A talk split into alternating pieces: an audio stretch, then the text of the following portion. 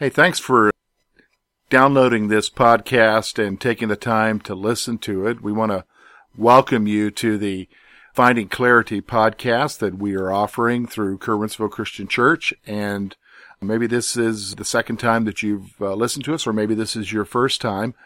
But uh, we want to thank you just for taking the time to maybe consider a question that we are wrestling with.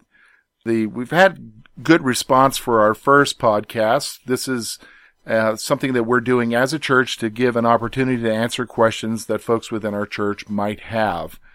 And we're going to basically do a trial of six weeks and see if there's a response, whether or not we'll continue to do this podcast or not.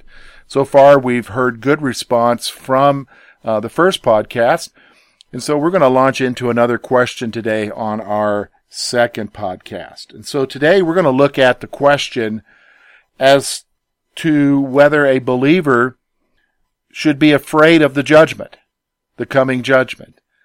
This is a question that really something to consider because we know that basically in our lives as humans, we're at some point going to reach the point where we're going to die. So what happens afterwards? And you, you are a believer in Jesus Christ. You put your faith and trust in Jesus. But maybe you're not sure about what happens later on and you know that there is a judgment, a final judgment, and you're wondering what's going to happen then? Is that something that I should be fearful of? So we're going to approach this question today. We're going to look at three different aspects of the question and hopefully kind of draw a conclusion to help you to understand this question. First of all, we're going to look at what the judgment is. What is the final judgment? We're also going to look at what is the believer's judgment. I mean, you're a believer in Jesus Christ. You have put your faith and trust in Jesus and his finished work on the cross. You, you would say you're saved. So what is the judgment for you? And then we're going to basically, after having an understanding of both of those judgments, we're going to kind of look at the issue of fear because Maybe this is where you're at. Maybe you are afraid of the coming judgment, and we're going to kind of look, kind of wrestle with why you might be afraid. So those are some things that we're going to look at today here in our podcast. We're going to look at these three areas to help really answer the question, should a believer be afraid of the final judgment? So as we begin by looking at the judgment, I think all of us understands and realizes that there is a final judgment that is coming. It's something that's referred to several times in the scripture. It's referred to in the Old Testament. It's referred to specifically in many ways through Jesus' teaching as well as the teaching of the apostles in the New Testament. In fact, in 2 Corinthians chapter 5 verse 11, the apostle Paul refers to it as the terror of the Lord. And, and, and when he refers to it as the terror of the Lord, he, he basically is saying this is why they are sharing the gospel, the good news of Jesus Christ, so that people are aware of the second judgment. So let's take a look at this together. I, mean, I think the main key passage that I want to look at with you today is in Revelation chapter 20, verses 11 through 15, where specifically we see the apostle John giving us a glimpse of what is going to happen at the second or the final judgment. In fact, we're going to see that it's called the Great White Throne Judgment. So notice what he says here in verse 11 of chapter 20 in Revelation. Then I saw a great white throne and him who sat on it, and from whose face the earth and the heaven fled away, and there was found no place for them. I saw the dead, small and great, standing before God, and the books were open. And another book was open, which is the book of life. The dead were judged according to their works by the things which were written in the books. The sea gave up the dead who were in it. Death and Hades delivered up the dead who were in them. They were judged each according to his works. Then death and Hades were cast into the lake of fire. This is the second death.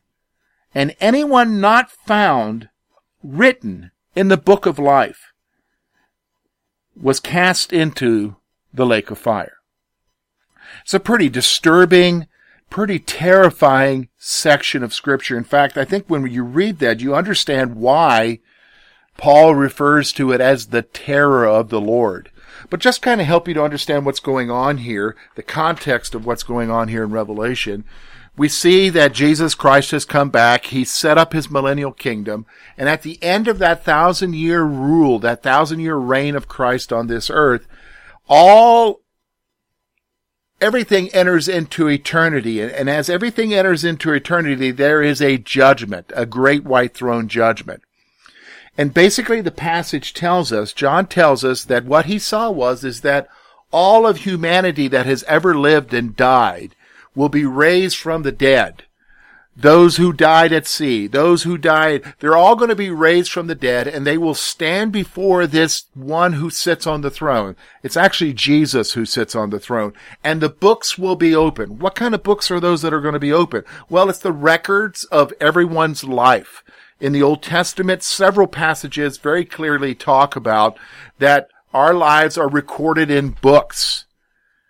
So there's also another book that's open and it's called the Book of Life.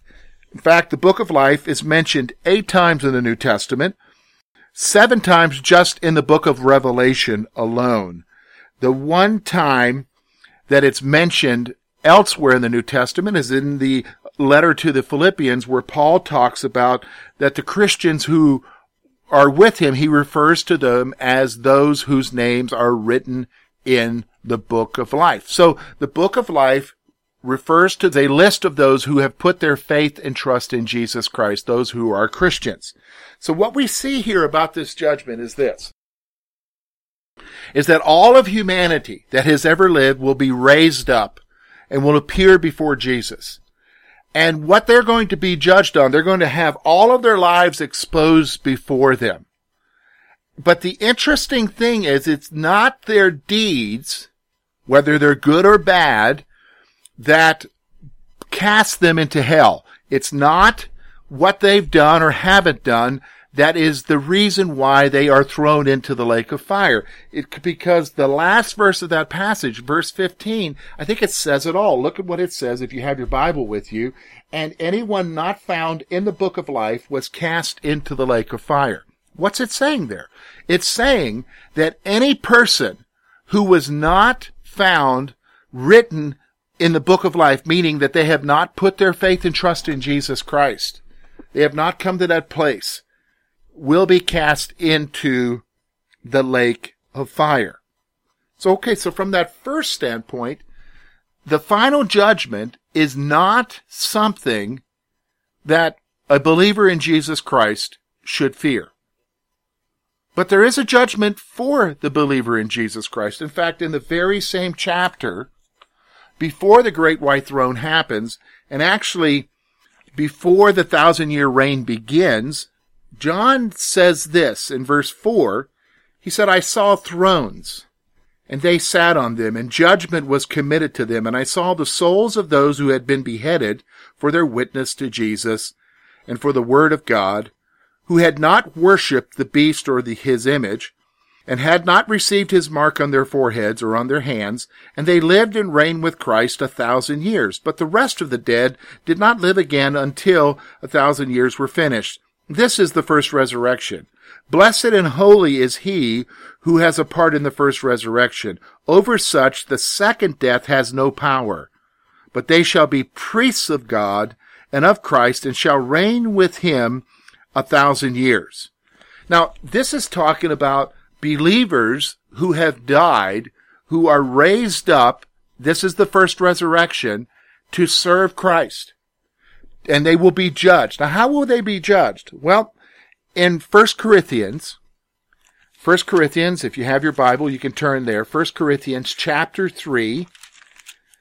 Paul kind of alludes to this judgment that will take place for believers. In fact, he says this in chapter 3 of 1 Corinthians, verse 11. He says, For no other foundation can anyone lay other than that which is laid, which is Jesus Christ? Now, if anyone builds on this foundation with gold, silver, precious stone, wood, hay, straw, each one's work will become clear, for the day will declare it, because it will be revealed by fire, and the fire will test each one's work of what sort it is. If anyone's work which he has built on it endures, he will receive a reward. And if anyone's work is burned, he will suffer loss. But he himself will be saved, yet as through fire. Okay, what's going on there, George? Well, here's what Paul is saying. There's this foundation, and the foundation is in each and one of our lives. And that foundation is Jesus Christ. And each one of us builds on that foundation in our life. And, and basically we build on that foundation with, as Paul points out here, with gold, silver, precious stone, or wood, hay, stubble. So the things that we do with our faith, with our Christianity, we're building into our lives. And when we appear before Jesus, and he judges us. And basically that's what it means in the passage when it says that it will be revealed by fire. Fire is always a picture of judgment in the scriptures. And so our works, the things that we have done as believers are going to be judged by Jesus. And, and what happens with wood, hay, stubble when it passes through fire? Of course, it's burned up. When you talk about gold, silver, and precious stones, when they pass through the fire, fire always purifies those things. And so what, what he says is, is that if our work, the things that we do as Christians endures, we're going to get a reward. But I think the most interesting thing about this passage is, is that it says that there are some who will have everything burned up. They'll lose everything. Everything that they've done with their Christian life will be burned up and lost. But, here's the thing, but they'll have their salvation. They'll be saved. Saved from what? Saved from the final judgment. So again, there's not a need to fear the judgment. However, this second passage tells us the judgment for a believer is something that we need to consider. What are you and I laying up for ourselves later on? What rewards will we be receiving later? Something to think about. Now, I did want to approach this question from one other standpoint because this might be a very real question to you. Should you fear the final judgment? I want to talk about why you would be thinking that. Because it's very obvious that the final judgment is for unbelievers, for those who have not put their faith and trust in Jesus. The judgment that you're going to face is based upon what you're doing with your life right now. But if you are wrestling with fear concerning the judgment, that may actually reveal something a little bit deeper in your life that we need to discuss about. And that's you are afraid of something. Why are you afraid? And I think maybe if we look a little bit beneath the surface, you might actually be regretting something that you've done. You might be looking back at your life and seeing these sins. And what can happen with us is that we carry the shame and guilt of those sins. And therefore, we're afraid. We're afraid because we recognize that one day we have to stand before Jesus and we're afraid of having to give an account for that, or we're afraid that we might face some consequences with Jesus about that. We maybe are facing consequences right now here in this world because of what we've done but we also might be afraid of the consequences that we're going to face with Jesus later on. So here's the word I would have for you as a believer in Jesus Christ. When we talk about when we go to be with Christ, we need to recognize that the things that we do now do not hinder your salvation. What do you mean? What I mean by that is this. The basis for my salvation with Jesus, the basis of his saving me from the judgment of Christ that I really deserve of going to hell is not based upon what I did or haven't done, but what Jesus did for me. And if I, as a believer now, recognize that what I did was sin, and I go to God and confess my sin, He forgives me. He cleanses me he removes that from my record. In fact, that's what 1 John 1 9 says.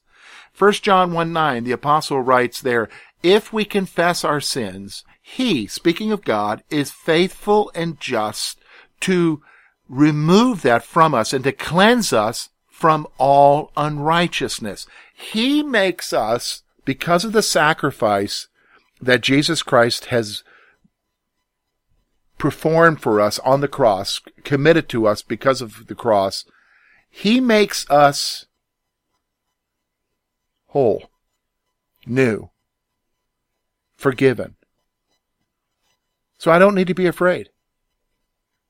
Yes, you can regret it, and you know what? And you should. Yes, there is shame, and you should. In fact, if there wasn't guilt, if there wasn't regret, if there wasn't a sense of shame, I would wonder if you truly are broken or sorry for what you did. So when we get back to this main question, should a believer fear the judgment? The answer is no. Yes, the judgment is a scary thing. Again, remember, the apostle Paul referred to it as the terror of the Lord. But it's a terror of the Lord because that's what people who don't know Jesus Christ as their Savior are going to face. Yes, there is a sense in which, yeah, we maybe are nervous about standing before Him and having our works judged, but that's in the same sense like, you know, when I grew up, I feared my dad and having to answer to my dad for things. But the wonderful thing is, is that it's not going to call into question my acceptance by him. But what it determines is the reward that I will receive from him that I will enjoy the rest of eternity with. And then finally, what does your fear of the judgment reveal? Maybe it's because of regret or shame. And, and, and then, you know, that leads to a closing comment here. Have you really gone to Jesus and sought his forgiveness because it's available. Once again, we want to we want to thank you for listening to our podcast and we encourage you to if you like this, leave a comment on Facebook or talk to me personally at church and let me know, "Hey, I listened to it share it with friends, encourage your friends to listen to the podcast and answer questions. Now, maybe you're there and you say, George, that's a great question, but I've got another question. How do I get that to you? Well, there's a couple ways that you can do that. You can go to the contact page on our website, which is www.curwensvillechristian.org. If you click on the contact tab, you'll see that you can fill out a form. You don't even, it says name and email, but you can actually submit it without putting your name and email and we'll get your question. That's one way. Another way is to write it down. If you go to church here at Curwensville Christian Church, throw it in the offering. They'll get the question to me. Again, you don't have to put your name on it and we'll see if we'll put it as one of the questions that we'll answer on the podcast. Another way is just simply come up to me and say, Hey, George, I've got this question. I think others are wrestling with it, or I've got a friend that's wrestling with this question. Can you answer this question on the podcast? And we'll be glad to do that. Hey, we hope that you have a great week and we hope to see you Sunday. And if you don't have a church home, we would encourage you to come out to Curwensville Christian Church, 700 State Street, Curwensville. We have a service at 1045 on Sundays. You'll find it's a come as you are service. We don't really care how you dress. And what you're going to see is it's actually a very accepting service. And if you want to know about Jesus Christ, we would encourage you to come. So our prayer is, is that you have a great week. Take care.